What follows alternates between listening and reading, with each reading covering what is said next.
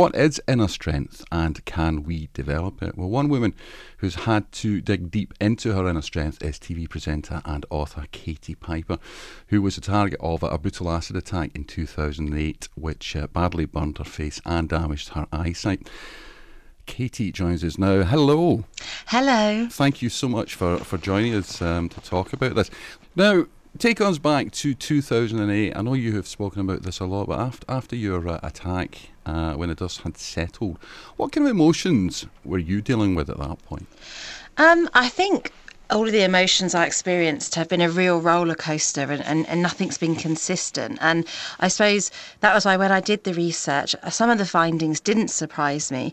Um, and I think one of the things that frustrated me more, though, is often as society we look at other people who we view as confident or view as strong and outgoing and say, well, that's just them, that's how they are. And I really disagree with that. My life experience has taught me it's in each and every one of us, this inner strength, this confidence, but we've just got to learn how to tap into it and exercise it and, and use it more. And it's more common that we only really call on, on that inner strength in times of trauma or tragedy because sometimes, you know, being strong, being brave isn't a choice, it's the only option that's left. Were you ever tempted to sort of withdraw? Because I know that uh, I mean I, I, deal with sight loss. I've got I've got central vision loss, and right. Uh, it's progressive. But a, a, lot of my colleagues and friends are totally blind. And sometimes I think you know it, it, you think sometimes it would be easier just to withdraw. It, it's just it's, it's, too much to sort of deal with at times. But uh, did you ever go through that kind of period like that? Yeah, and I think it's important to recognise that's actually normal, and we don't have to be this inspirational robot twenty four seven. Um, but you you acknowledge that time, that time of hardship, and you process it, and you let yourself have those feelings. But then normally, with most people, there is that resilience that kicks in, um, and it's kind of trying to reframe your thoughts and I think it's about self belief. That was another one of the things that came up in the research was that self belief and believing you're worth it and you deserve it. And I think for me, I got to the point where I was like, well, these injuries are bad, but this is my recovery. I deserve to get better and I'm going to get better. I'm going to take that choice and keep that self belief. Because you, you were dealing with so much there. You had your self-image, I presume. You, you know you're dealing with. Plus, you've got damage to your eyesight as well, which affects your day-to-day living. So there's a lot to take on there. Would you say that looking for uh, the right kind of support is something that you should do as well? I think definitely. And one of the things that came up as essential to maintaining inner strength was family bonds. So I think definitely family and friends are really important. Um, part of what I did as well is I went out and met five other women, and they had all faced um, adversity in, in very different ways. Um, there was one lady that had fought and battled cancer successfully. There was another lady who, very inspirational, she'd been one of the first um, female black police officers in a senior role within the Met. So she was kind of in a world where she, you know, people are saying she, she doesn't belong or she shouldn't succeed, and she and she sort of stood up and became a trailblazer. And talking to them all, they all had drawn on different things, but they all had that same thing in common. They had family and friends around them them that, that had willed them on. And, and sometimes you feel that you're in the in the centre of it when you meet these people with these sort of challenges as well. You realise that uh, it's not all about you, isn't it? Sometimes, you know, these people are great role models and inspirations. Oh, definitely. When we got together um, to do the Nourish um, pictures, I was really quite in awe of the women once I'd actually heard their stories. Um, I just thought, wow, these are normal people getting on with their lives and their communities. And when you actually stand and talk to them, they've done amazing, extraordinary things and really shown the best example of, of inner strength that I've ever seen. So, what are the things then that you would say, going the other way, if you're trying to sort of build inner strength, what would you say chips away at uh, inner strength and resolve? Um, I think doubt. I think uh, you know it's that, that mental strength uh, when the the voices creep in the head that we can't do this, we're we're not good enough. And if you've already got low self esteem and low confidence, sometimes that lack of self belief um, can really overtake your view and your opinion of what you can and can't achieve.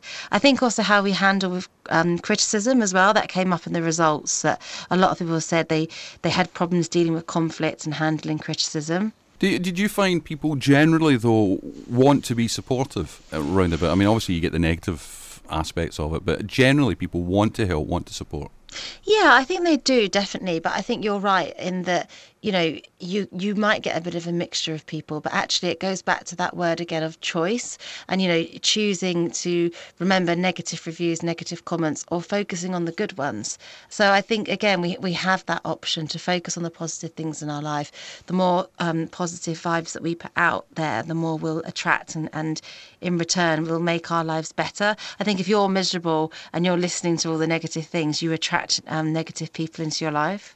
Yeah, do you know what I've learned over the years is what I call putting up stop signs. I find myself going down a certain path of thinking. I think, no, stop that. You know where that goes.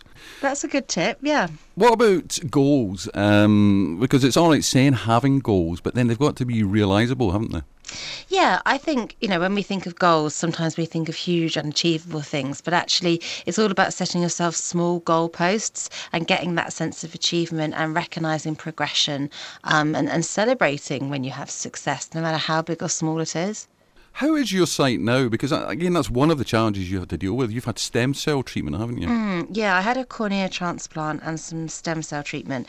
I've had some really good results, and then I've had problems where then um, the cornea um, became perforated. I got infections and defects, and then it broke down again. I went back to square one. Then I had another transplant. So, I mean, you must know yourself with eyes; they're so delicate, aren't they? And yep. they're so sensitive. So I'm really lucky. I mean, I, I got some sight back. So initially it was, you know, pitch black. I couldn't see anything out of that eye, but now I can see light and shade. I can see movement and silhouette as well. Um, so, and it's then helped me with my good eye be able to judge depth better as well. So it's it's significant from how how bad it was. But it's an ongoing thing. Yeah, it is. But I'm very fortunate. You know, the, my my right eye is good, and I drive, so stay off the roads. um, that I do, you know, pretty much. The only th- times I struggle um, is if I'm in crowded places. I can't see what's coming out of my peripheral vision on, you know, on the left hand side where the blind eye is, and sometimes it's a bit difficult to do makeup when you've got to shut one eye to put the makeup on on your eyelid and stuff. But it's amazing how well the human body adapts. You know, it's been eight years, and I can't remember what it's like to see out of both eyes now. I've, I've, I've genuinely forgotten. Do you know, I don't know what it's like to fill a cup of tea up to the right level either. It's that long since I've done that, probably. So, who does Katie Piper look to as a role model? Um, well, the women that I met on on the Special K's shoot were pretty inspirational, and you know, we only spent a day together, and I don't know if they would they would know this, but they had quite a big impact on my life. And when I left that day, I thought, you know, this motivates me to put a lot of the things I'm worrying about day to day really into perspective.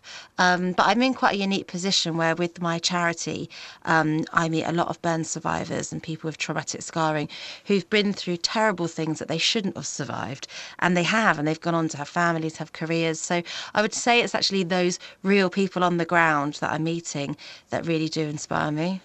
And Katie, just before you go, where can we find out more about your life and, and the support that's available? Because you have a foundation, don't you? Yeah, that's right. If you go to katiepiperfoundation.org.uk, um, we have lots of different resources on there and contact details if you would like any help with anything or funding. Katie Piper, it's been a pleasure. Thank you for joining us. Thank you.